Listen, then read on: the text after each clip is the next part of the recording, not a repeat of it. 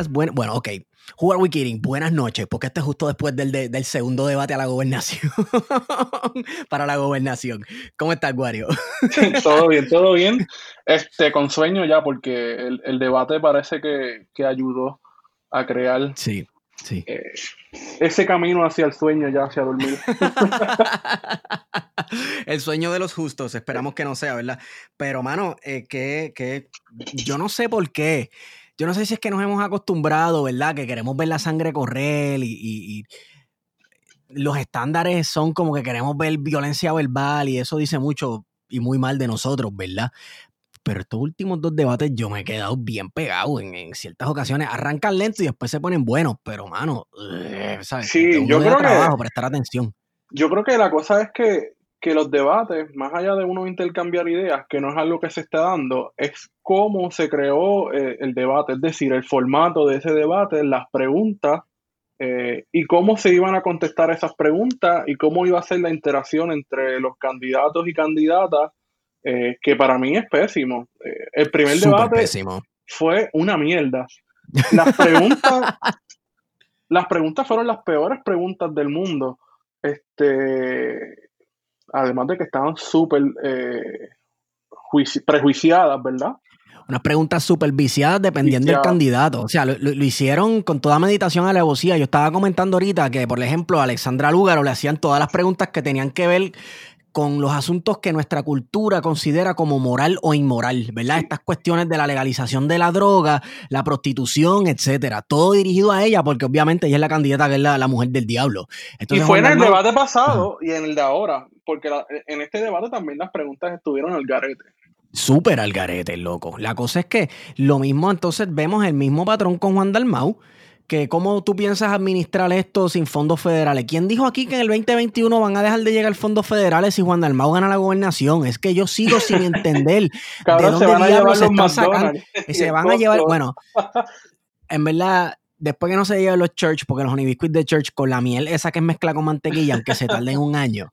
Entonces, por otro lado, me parece genial. Los esos con tan cabrones. En verdad que sí, están bien cabrones el volcán. El, el, me parece genial que se salvas que sea cardiólogo, porque él mismo te puede dar resucitación así en choque en el corazón con los papelones de respuestas que da. Pero mira, hay una cosa importante aquí con, con César Vázquez y yo veo a mucha gente impresionada eh, con la candidatura, ¿verdad? Y, con la aparición del partido Proyecto Dignidad. Y en primer lugar, como nosotros hemos hablado anteriormente, esto es un proyecto que se gestó en las comunidades eh, religiosas, ¿verdad? Entiéndase las iglesias, sin mucho ruido. Y, sale de la nada eh, un proyecto que tiene candidatos para varios puestos a nivel isla, eh, que han estado haciendo una campaña activa y que son gente que independientemente yo no crea en ellos, que pienso que son unos fascistas, eh, son gente que no esconde que son fascistas. Eh, son gente que no te esconde que son conservadores, que creen en que no creen en el aborto, que creen en quitarle derechos a las mujeres, que no creen en los derechos para las comunidades LGBTQ. Y lo dicen abiertamente, así que esta gente no tiene nada eh, para perder. Y ellos le hablan a una demografía, una demografía bien específica del país, que no es Twitter ni es Facebook. Es la demografía de las mayorías eh, fuera del área metropolitana, ¿verdad? Porque también el área metropolitana, en cierto sentido, es una burbuja progre, ¿verdad? Eh, sí. Y las mayorías de, esta, de la isla, uno lo que ve son iglesias por donde quiera.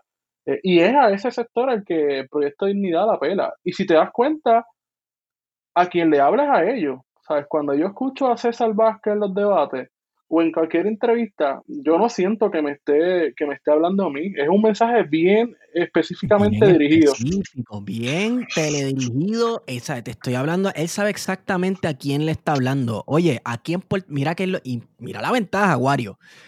¿Tú sabes por qué ellos pueden organizarse de manera calladita y de momento sorprender? Porque en Puerto Rico tú tiras una piedra y le das a seis iglesias. Y cada iglesia, oye, cada iglesia tiene función de centro comunal, tiene función de, centro cultural, tiene función de red de, solidaridad y apoyo. ¿Me entiendes? Que eh, tener la, eh, una red de organización como la tienen las iglesias en Puerto Rico, es el sueño mojado de todo izquierdoso en este país o de cualquier persona que cree organizar las comunidades este, para descentralizar eh, el gobierno. ¿Me entiendes?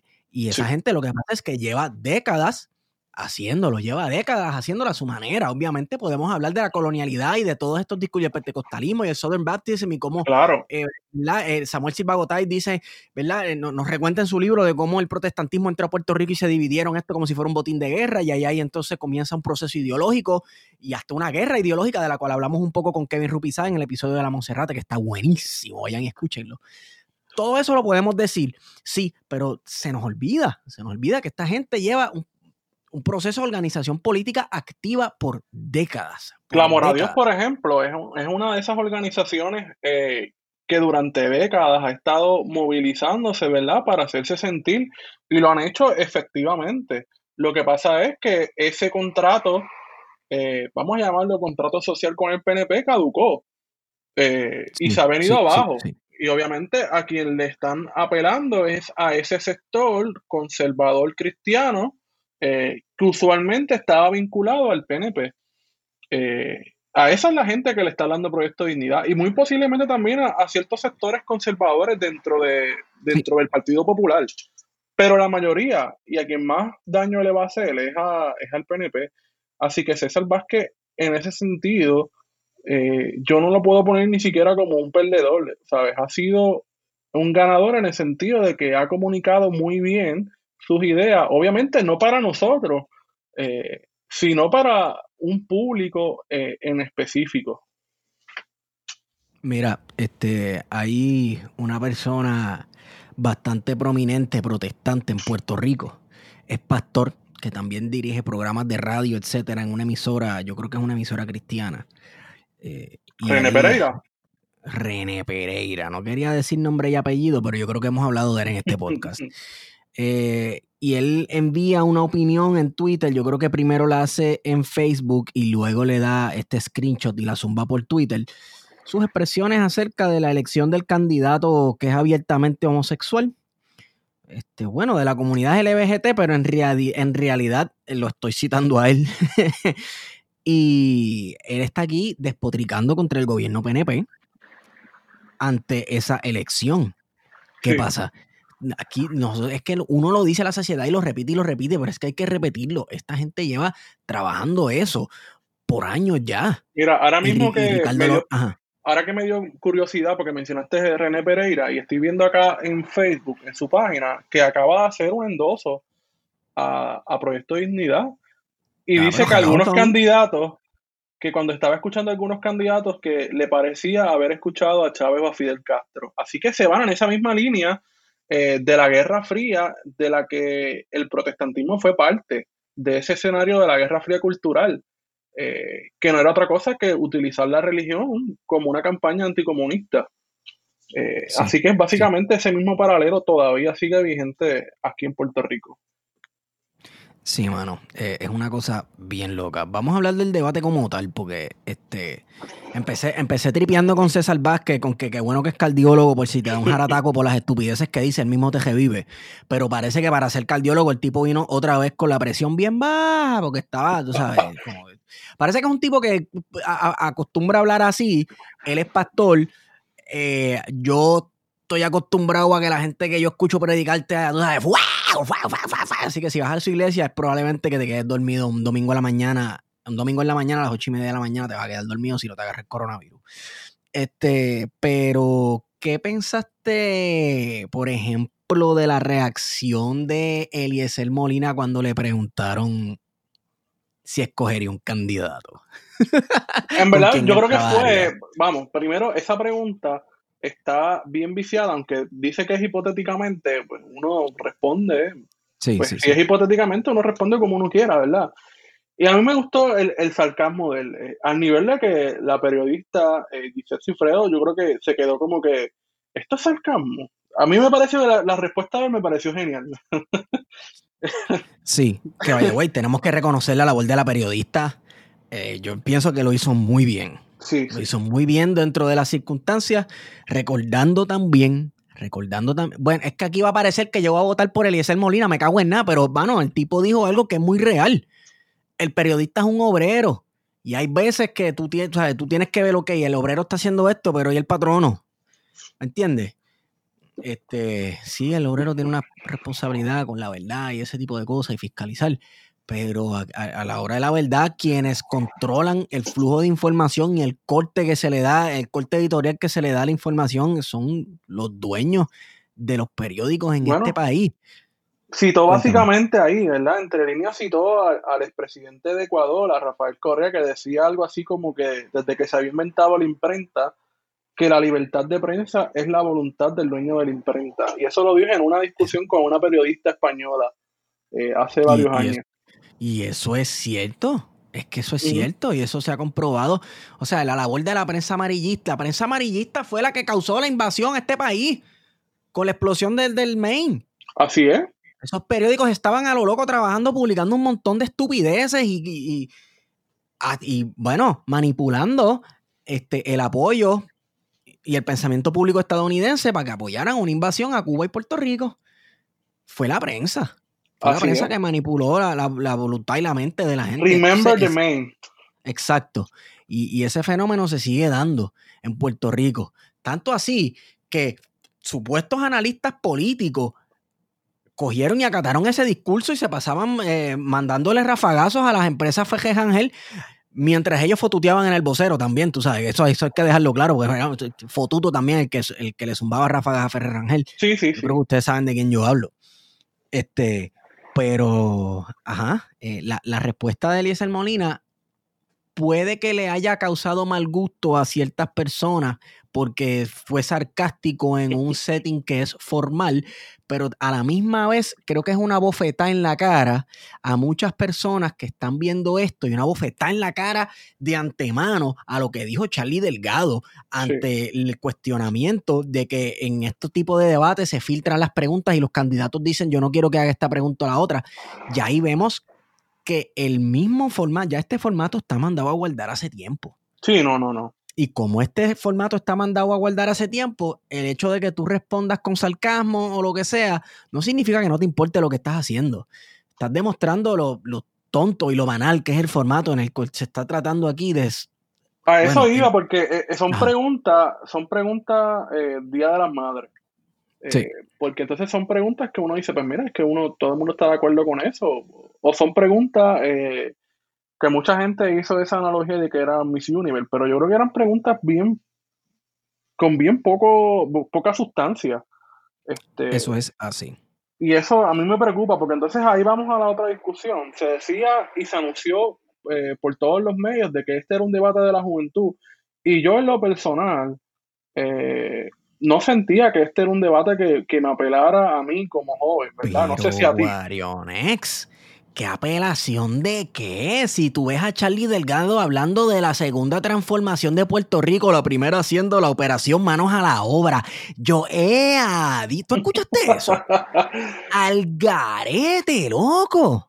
Es que si, si te pones a pensar, eh, Charlie ahora, ¿verdad? Pero en el pasado fue eh, Carmen Yulín. Cuando Carmen Yulín hizo esa campaña en 2012 para la alcaldía de San Juan, básicamente era una retransformación del Partido Popular de ir a las comunidades, de empoderar a las comunidades, presupuestos participativos y toda esta narrativa supuestamente progresista que cuáles son las consecuencias hoy, porque en, qué, ¿en qué está San Juan hoy? ¿Sabes? San Juan ha cambiado. Eh, ¿Cuál ha sido esa obra de, San Juan? La gran obra. La carta de presentación, ¿sabes? Como ella misma decía, no, que San Juan es mi, mi mejor carta de presentación. Pues mira, pues yo no sé. Eh, así que el Partido Popular siempre tiene que ir a esos orígenes y esos orígenes pues son Muñoz Marín, ¿verdad? Eh, claro. Que es sumamente problemático ir ahí a esos orígenes sin cuestionarlo. Pero ven acá, ok. ¿Tú crees que esta cuestión de la segunda transformación de Puerto Rico... Eso fue como lo que hizo Lutero, ¿verdad? ¿Con qué? la reforma. De ir a los orígenes del cristianismo. Exacto, exacto. La salvación es por la gracia, léela usted y, reinterprétela y etcétera. Pero mira, mira, Charlie Delgado hizo alusión a un Operation Bootstrap, ¿verdad? A manos a la obra. ¿Será que parte del plan de él es hacer un simulacro de una segunda manos a la obra con fondos de FEMA o algo así? O sea, yo me perdí de años. Entonces, en los anuncios estaba saliendo eh, Aníbal Acevedo Vilá, que es candidato a comisionado residente del Partido Popular, eh, y los videos giraban en torno a las 9.36 y las 9.36 fueron uno de los pilares, ¿verdad?, de, del proyecto de industrialización sí, sí, sí. del Partido Popular Democrático. Cuando ya manos a la obra eh, había colapsado en esa primera etapa de, la industria liviana y luego de la industria pesada con las petroquímicas, lo que quedó era traer farmacéutica y biotecnología. Exacto. Eh, gracias a eso, Puerto Rico estuvo dándole boners al, planeta completo. Bueno, eh, y todavía se están robando. Eh, todavía se están robando el agua del calzo. Eso es una realidad. Sí, sí. Y contaminando. Y este, contaminándolo. mira, em, yo no sé. Yo, yo lo que pienso es eso: que Charlie Delgado tiene en mente un segundo Operation Bootstrap yo no sé cómo él va a replicar las circunstancias históricas que llevaron a la Operation Bootstrap. Pero mira, si, te pones a pensar, tanto el PNP como el Partido Popular no pueden dejar de pensar en las 936, porque es que al final lo que predomina es el modelo de la plantación. Y, pensando en la plantación, no solamente como la industria azucarera del monocultivo, sino específicamente en lo que es la industria farmacéutica eh, y lo que es el turismo también, eh, enfocados en un solo, en un solo renglón, sin posibilidades de, transformar y de diversificar la economía puertorriqueña. Y siempre dependiente, ¿verdad? Eh, como hemos. Sí, como hemos hablado con Heriberto anteriormente. No, y hemos mencionado aquí, esta aquí es, la solución a todo es la cédula de gracias del 2020. Ah, tú sabes, e, el capital extranjero, vamos a traerle gente y entonces cogemos y le conectamos un life support system al Estado Libre Asociado dependiendo de ese capital extranjero que venga aquí a invertir porque le vamos a rogar y básicamente le vamos a regalar la tierra y los recursos y les vamos a permitir que le paguen una basura a, los trabajadores con todo y que parezca que se les paga mucho, viene a ver y, y en realidad no. Ay, no se le cobra nada de impuestos. Exacto, exacto, no, eso es sumamente, sumamente problemático. Eh, esa discusión. Pero pues parece que el Partido Popular no quiere salir y evolucionar más allá de eso, que de hecho yo no he visto ni siquiera unas propuestas eh, del Partido Popular y del Partido Nuevo Progresista en materia económica, ni en ningún renglón, ¿verdad? De lo que debería de ser un plan de gobierno para Puerto Rico. Eso es así. Guario, hablando de problemático, aquí vamos a tocar un tema que a ti te va a doler en el corazón, pero hay que hacerlo. Hay que arrancarle. Es como arrancarse un pedazo de té gris que te pegaste sin querer en el brazo. Ay, Dalmau. ¿Qué pasó? ¿Qué pasó? ¿Que no contestó las preguntas? no, no contestó las las contestó bien, pero hubo una que yo creo que Juan Dalmau tuvo una oportunidad de lucir como no humilde, porque no, uno no tiene que humillarse ante nadie, ¿verdad? Pero a él le preguntaron qué autocrítica tenía para el Partido Independentista puertorriqueño, ¿verdad? Y la realidad es que esquivó la pregunta, esa es la realidad. esquivó la, pregunta. Sí, sí. Entonces, esquivó la pregunta, pero a la vez, pues sí dio unas razones. Dio unas razones externas, pero no dio, las razones internas, que era la autocrítica que tenía que hacer. Exacto. El, Partido este Independentista históricamente ha hecho esto, esto, lo otro mal. Eh, eh, parte del crecimiento, muy importante para el crecimiento y el cambio, es la autocrítica, así que hicimos esto, esto, esto y esto. Yo creo que perdí esa oportunidad, obviamente, Warionex. Ponerse a numeral y a explicar en detalle cada una de esas cosas no se hace en 80 segundos. No, no, claro. Sabes, por ejemplo, una pregunta que, mucha gente estaba esperando, ah, que la contestara en, y cito, porque no me gusta usar eso, pero lo cito porque fue lo, que, lo más que leí, en Arroz y Habichuela, lo que era el proyecto económico de la independencia, es como que, pues mira, es que no te puedo explicar en 80 segundos ni en 120 caracteres eh, lo que yo pienso, ¿verdad? Porque estos son supuestos, no sabemos cómo se va a dar ese proceso de independencia eh, de lo que sería la economía de Puerto Rico en, la independencia. Eh, pues mira. Cool es que ante el prospecto de la independencia existe la oportunidad de tener la discusión de cómo va a ser el sistema económico de Puerto Rico, mientras que en el Estado Libre Asociado, no. No, entonces ni siquiera. No existe salida, no existe salida. O sea, el, el, mero hecho de tener el prospecto, mira, vamos a poder discutir cómo vamos a hacer las cosas aquí.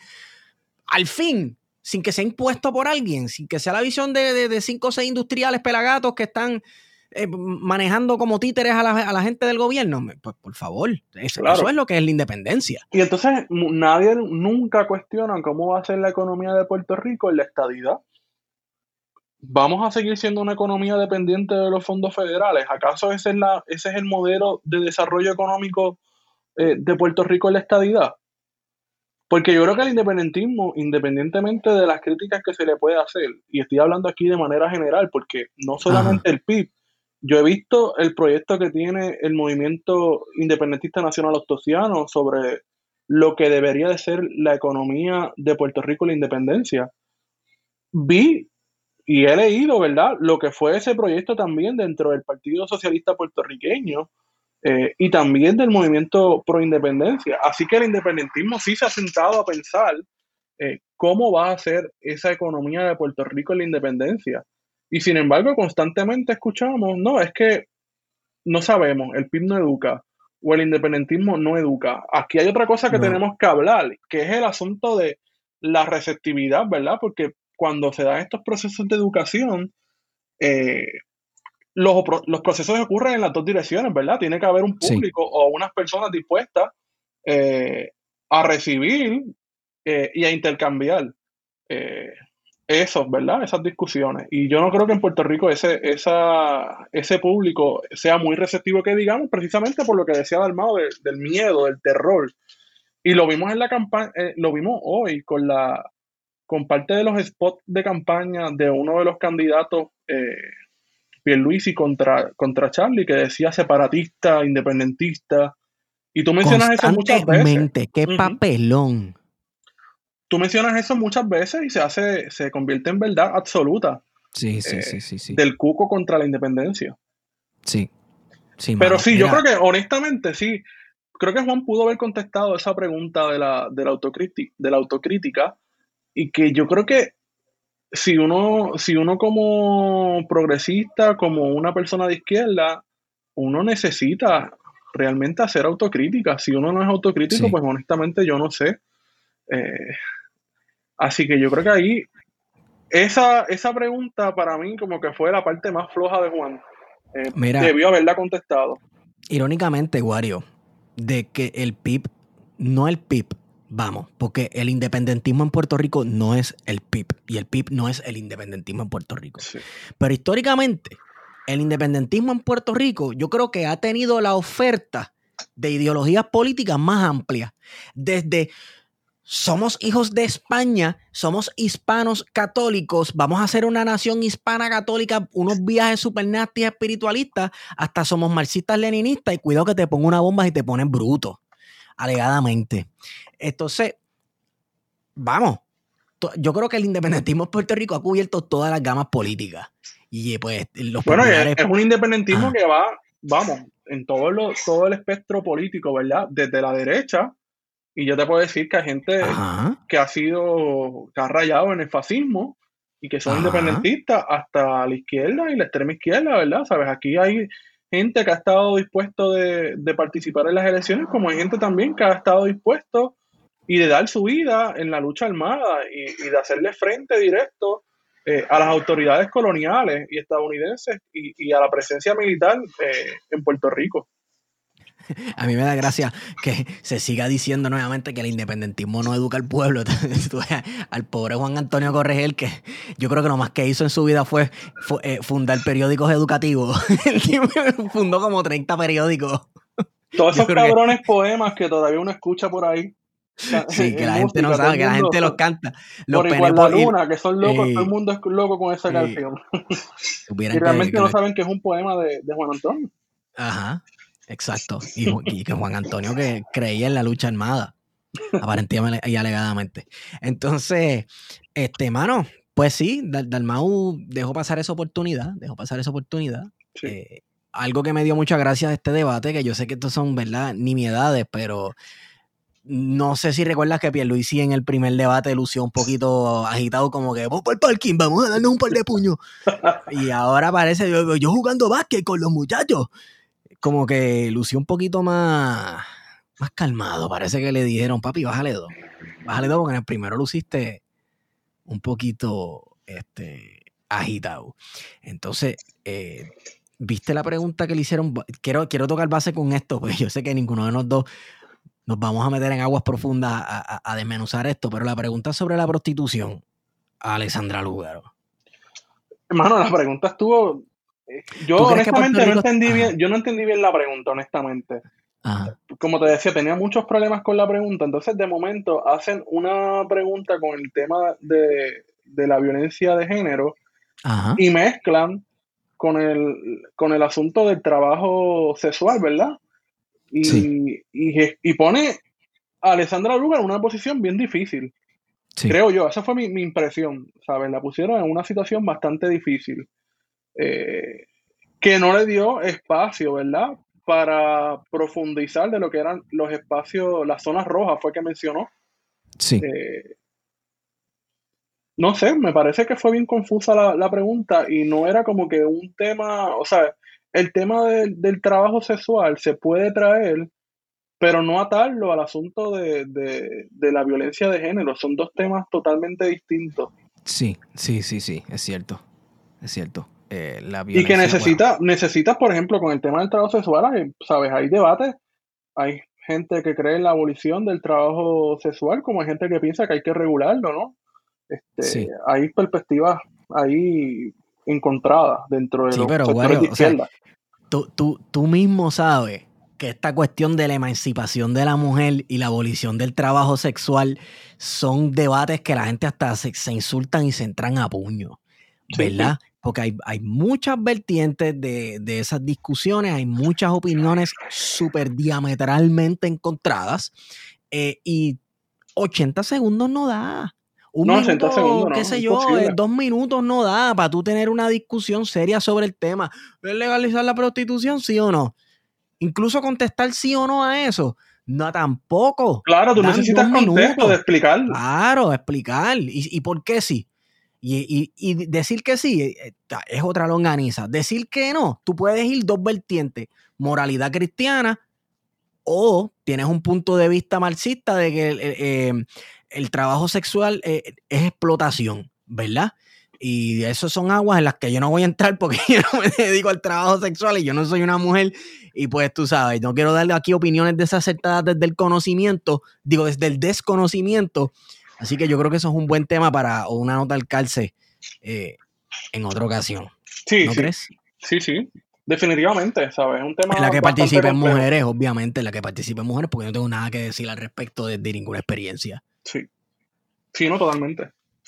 Claro, entonces. Pero este, honestamente la pregunta fue bien viciada, este, y yo creo que en general eh, todas las preguntas fueron bien mal eh, redactadas, ¿no? De la forma en que la dijeron. Sí, sí, por eso, por eso dije que eh, la periodista hizo una labor encomiable dentro de lo que se pudo, porque hay unas preguntas ahí que uno dice, pero ¿por qué tú preguntas eso?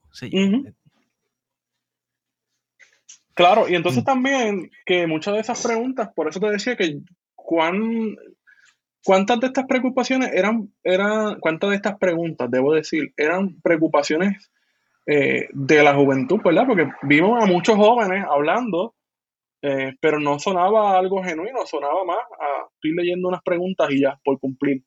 Este, Cierto. Porque muchas de esas preocupaciones, muchas de esas preguntas, yo no creo que sean preocupaciones de la juventud. Digo, al menos a mí, cosas que me interesarían sería que hablaran del cambio climático y, de la protección del medio ambiente, de la salud, obviamente, y de la educación. Por lo menos esos son los temas que yo hubiese esperado que se tocaran. Y no se tocó nada. Eh, y lo que se tocó fue bien general. O sea, ni siquiera hablaron del coronavirus, por ejemplo. Exacto. Es como que, no sé, le tienen miedo al tema, es la papa caliente del momento y nadie quiere meter mano, porque incluso, el, eh, eh, incluso las preguntas que se hacen ahí, si no meten al, político en problema de cómo la respuesta, de cómo la responden, meten al, al medio en problemas de cómo hacer la pregunta, o tal vez ellos pueden quedar mal. Una pandemia, un asunto serio. Yo no sé si será que vislumbran que en enero este, la pandemia va a desaparecer. Yo no sé pero es, en verdad que es algo que preocupa. Sí, sí, totalmente, totalmente. Guario, eh, ¿viste la escocotada que se dio Charlie Delgado? Que sí, sí, que sí, no, que sí, no. Que con lo de la cual, perspectiva de género, con ¿verdad? la perspectiva de género. Yo creo que como que pidió cacao. Yo no sé por qué él dijo a mitad, cuando al principio él se había mostrado como un candidato tan seriamente conservador en ese aspecto, cuando de momento dice que sí que cree en la perspectiva de género, a mitad de debate, después de haber dicho que no.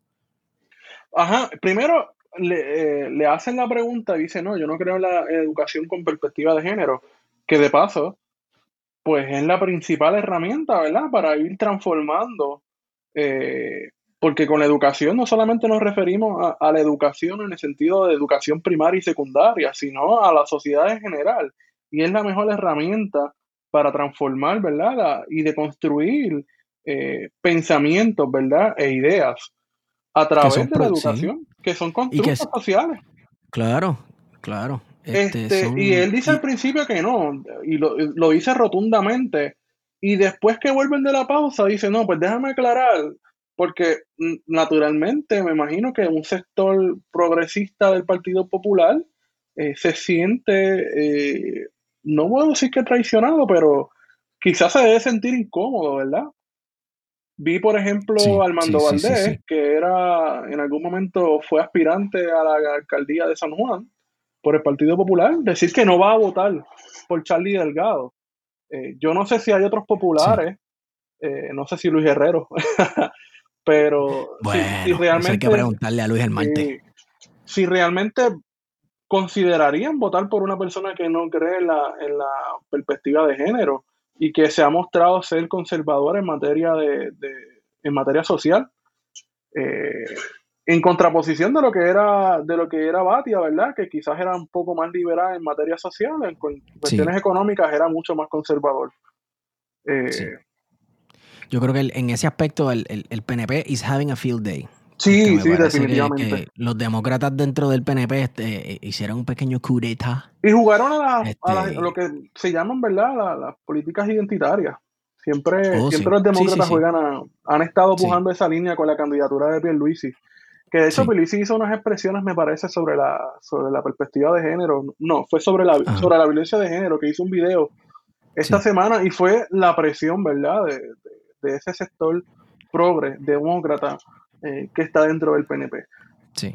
Eh, mano, hablando de eso, mientras se hablaba de violencia de género, eh, salió la noticia de que es, eh, la policía de Puerto Rico encontró a las orillas de la calle, yo creo que de la carretera 165, no, no, no recuerdo, eh, un cadáver con la ropa con la que se había descrito a la joven que obligaron a montarse en un carro el 15 de septiembre.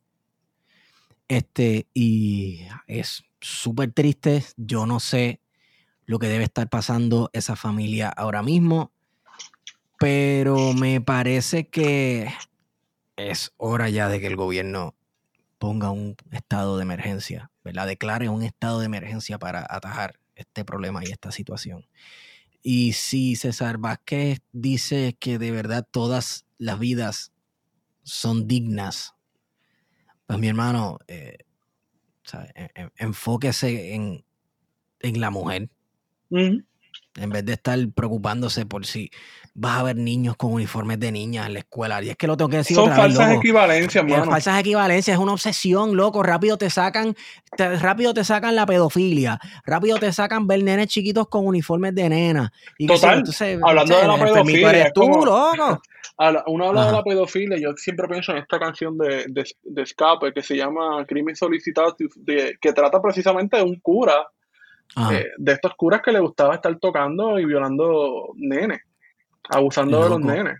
Pero eh, mira, y eso mira es una cosa bien común dentro, no solamente dentro de la iglesia católica, y no digo que es común, debo corregirme, pero es algo que ocurre con bastante frecuencia, ¿verdad? Eh, y se queda silenciado dentro de las comunidades religiosas.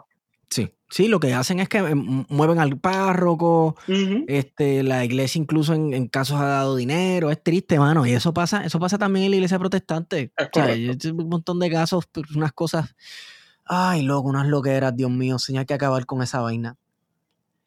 Eh, pues, mano, mira si nuestra población de menor, de menores, y más, pues, mujeres, niñas menores, este, está en peligro que, loco, esta mañana yo estaba pues, haciendo mi lectura matutina de, noticias y me topó con que la policía descubrió una discoteca clandestina de menores de edad. What the fuck, loco, ¿tú leíste eso? Yo leí eso.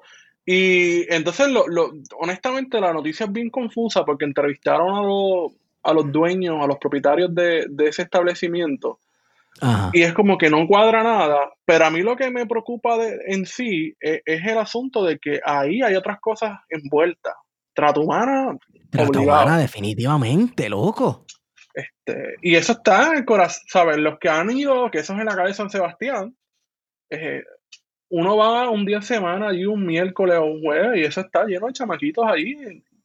Este, sí, pero, pero espérate, en, eh, ¿cómo es que se llama el local? Rivera Hermanos, ¿no es? Pero eso no es como un jangueo de gente progre, cabrón. Hasta donde yo recuerdo, ahí solamente iban profesores y, profesoras o estudiantes del centro.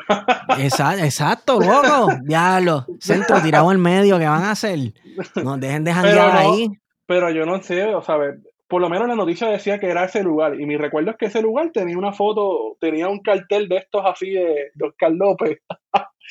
en una Sí, loco, es que es un sitio de jangueo progre, mano. Y Así que no me cuadra nada, en verdad, nada me cuadra. Nada me cuadra. Bueno, la gente progre puede ser medio sucia también. Ah, no, yo no, sé, yo, yo, lo que sé es que si... Lo del local es lo que no me queda claro. No, claro, pero si los gerentes y dueños del lugar estaban conscientes que, diablo, loco, si tú tienes una discoteca debajo de la tierra, que, que, una máquina de Coca-Cola es la puerta de embuste y tú no te diste cuenta, loco, tú, tú sabes, yo no sé qué hongo tú te estás metiendo, pero yo quiero de eso, loco. Viaje a la galaxia. Convirtieron este, ¿cómo se llama esto? Los, los, los tanques de agua que habían antes, este, lo, en una discoteca. ¿El qué? ¿Los, los barriles, los qué? No, no, lo, lo, tú sabes que los edificios en Viejo San Juan todos tienen un, un recolector de agua en el patio interno. Ah, sí, sí. Ahora se me escapa el nombre de eso, el aljibe. aljibe se llama. Aljibe, aljibe, aljibe. Convirtieron el aljibe en una discoteca. Diablo, loco, qué lo que era. Qué cosa brutal. Digo, ah, yo me imagino que así debió haber sido durante la época de la prohibición. Tanto en Puerto Rico como en los Estados Unidos, los speakeasy. Lo que pasa es que ahora mismo pues, está, estamos atravesando una situación donde la trata humana está más activa que nunca, donde a plena luz del día están raptando mujeres y menores de edad. Y a la misma vez también esto ha creado un furor y un pánico que ya me llegaron los primeros voice notes de la gente que se pasa el uno al otro por WhatsApp, de que yo tengo un sobrino que trabaja en el 66 y me dijo que están robando gente de la calle. Entonces, eh, la gente, todo el mundo, sí, porque siempre, sí, cabrón, siempre que viene un huracán, yo tengo un sobrino que trabaja con los tronquistas y esa gente va a parar va a paralizar las gasolineras y que que siempre te llega un mensaje de, un voice note que es, alguien se lo pasó a alguien, se lo pasó a alguien y llegó al chat de la iglesia. Entonces, ¿qué pasa? Sí están raptando gente en la calle, brother. Eso es lo que, lo que, lo que imparte el terror. Sí están llevándose gente de la calle porque ya lo vimos. Claro. Con la muchacha de, este, de los otros días que aparentemente se la encontraron hoy. Entonces, anda todo el mundo con ese miedo. Y tenemos candidatos a la gobernación que están pensando en niños con uniforme de niña. Y que niegan el, problema, ¿verdad? Sistemático que hay en Puerto Rico. Por ejemplo, mañana, eh, yo espero que esto, no sé si sale hoy, pero mañana la colectiva feminista está convocando, eh, mañana lunes 28 a las seis y media, saliendo desde el cementerio en Viejo San Juan hacia Fortaleza, una manifestación para que se declare un estado de emergencia y que se canalice, ¿verdad?, a través de, del Estado una serie de recursos y herramientas para hacerle frente a la situación que estamos viviendo, que están viviendo las mujeres en Puerto Rico. Sí, mano. Eh, no sé, es, preocupante. No, y un tema que estuvo casi ausente, ¿verdad? Solamente Juan cerró, Juan Dalmán me parece que fue la persona que cerró el debate y trajo a colación el tema, ¿verdad?, del estado de emergencia. Eh, pero fuera de ello, un tema casi, casi ausente eh, en una discusión que, que yo creo que la mayoría de los jóvenes eh, les preocupa. Digo, quizás estoy generalizando, pero yo pensaría que a la mayoría de los jóvenes le, preocupa lo que estamos viendo, porque al final son menores Y, son jóvenes las que están desapareciendo, que están asesinando. Loco, es, es cuestión de entender de una vez por todas. Eh, en Puerto Rico están vendiendo gente.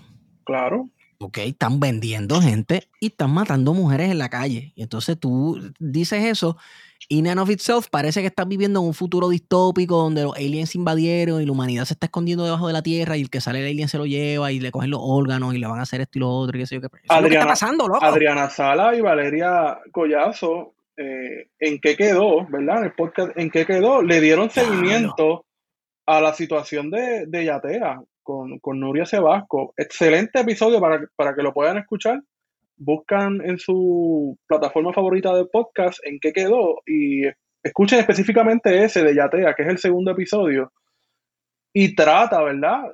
Toda la investigación que se hizo eh, con las muchachas que denunciaron lo que estaba pasando con, con Yatea. Loco, tú, tú, tú escuchaste los voice notes del Paui, del de Paui o Yatea, qué sé yo. Sí. Un monstruo. El tío a mí me, me, daban unas ganas como de meterme dentro de la bocina y agarrarlo por el cuello y todas esas cosas que todas las leyendas que se inventaron para demonizar a, Asia, que le decían las torturas chinas, hacerle todas las torturas chinas, loco. Es un asco, cabrón, tan y tan repugnante. No sé, es asqueroso. Guario, ¿quién gana el debate? Eh, yo pienso que el Gomi. el Gomi. El Gomi. Loco, by the, way, he visto por ahí que hay como que hay una tienda o algo así que están repartiendo eh, productos medicinales, vamos a decirlo, con tu cara, dude. Están usando tu imagen. están explotando y monetizando mi, mi imagen. sí, loco. Este, preséntate allí y pon exactamente esa misma cara que es la que tú pones cuando te ríes. y reclamar derechos de autor. reclamar derechos, o por lo menos, por lo menos que te den gomis gratis, loco. Pero la realidad es que, es que estas cosas de que, ah, ¿quién ganó el debate? Esto es un concurso de belleza, no me jodas. Puerto Rico perdió con este debate, loco. Y con el otro, y posiblemente con, ¿sabes? Uno esperaría un debate en el que se discutan cosas a profundidad, ¿verdad? Ideas, qué es el tipo de país que tú quieres. Eh, cosas concretas, no ideas así generales, ¿verdad? Este, en el aire, que no dicen nada. Este, y que haya el tiempo suficiente, ¿verdad?, para tener esas discusiones. Estaba viendo un debate de 1972, yo creo que habían como seis candidatos a la gobernación, todos hombres, para variar. Pero uno ve eh, el rigor que había, ¿verdad?, discutiendo ideas. Eh, no, era, no hubo una pelea, pero sí hubo una discusión seria, ¿verdad? De su plataforma, de qué cosas eh, harían, cuáles eran sus visiones de país, eh, qué iban a hacer con la administración pública y obviamente qué iban a hacer con la cuestión del estatus, que es un problema central en la discusión política puertorriqueña. Eso es cierto. Este, bueno, si tan solo hubiera un programa no tradicional de gente que no le importara estar 3, 4 horas sentado hablando de política. Pero pues, yo no conozco ninguno, ¿tú conoces uno? ¿Verdad?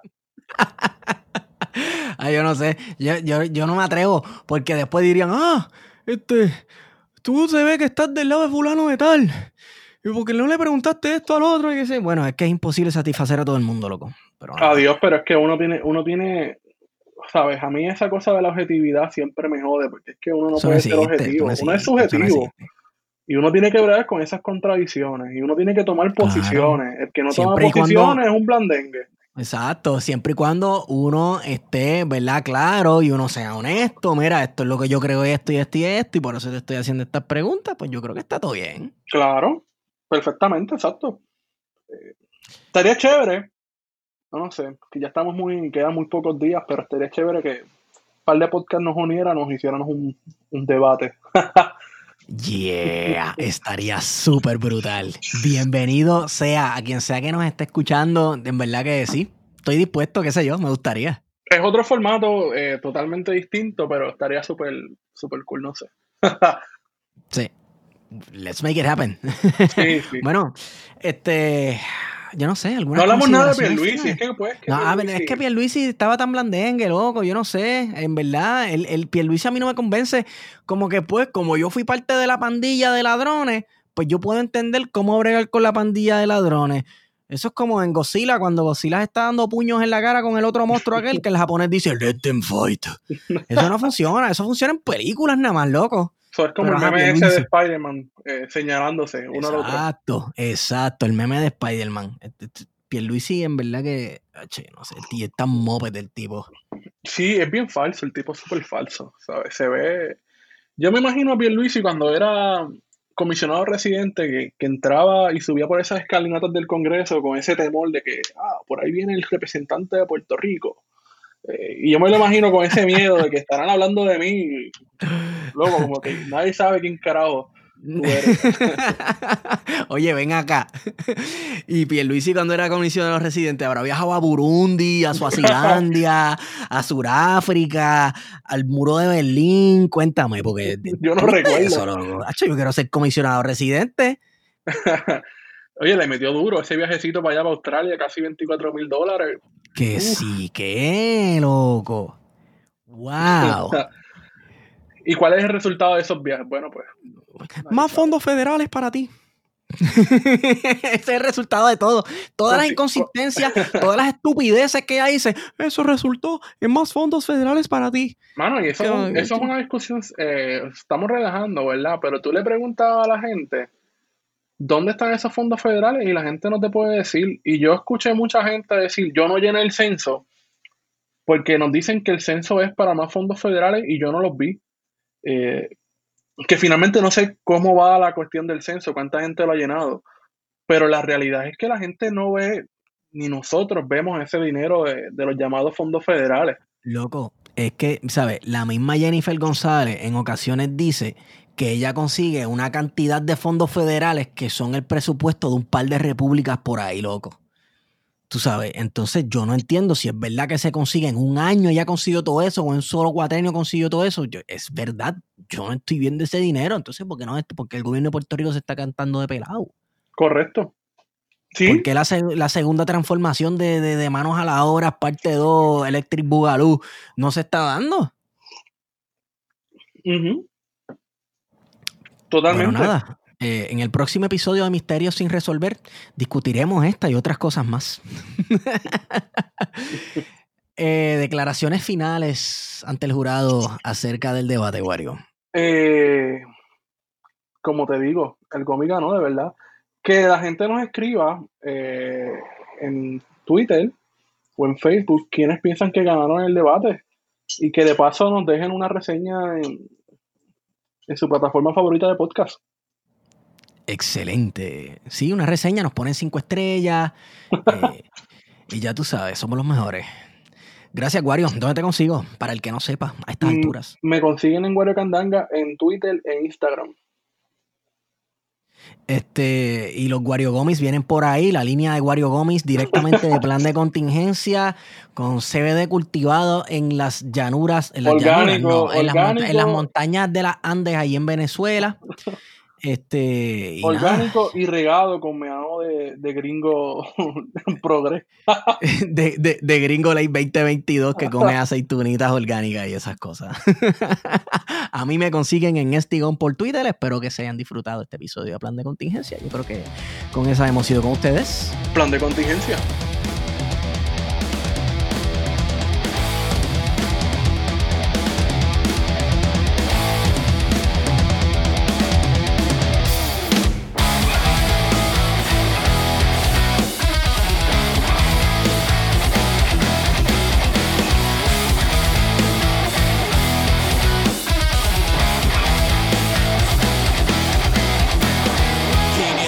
Ya te he visto fallar y no quiero ser yo quien te cague siempre.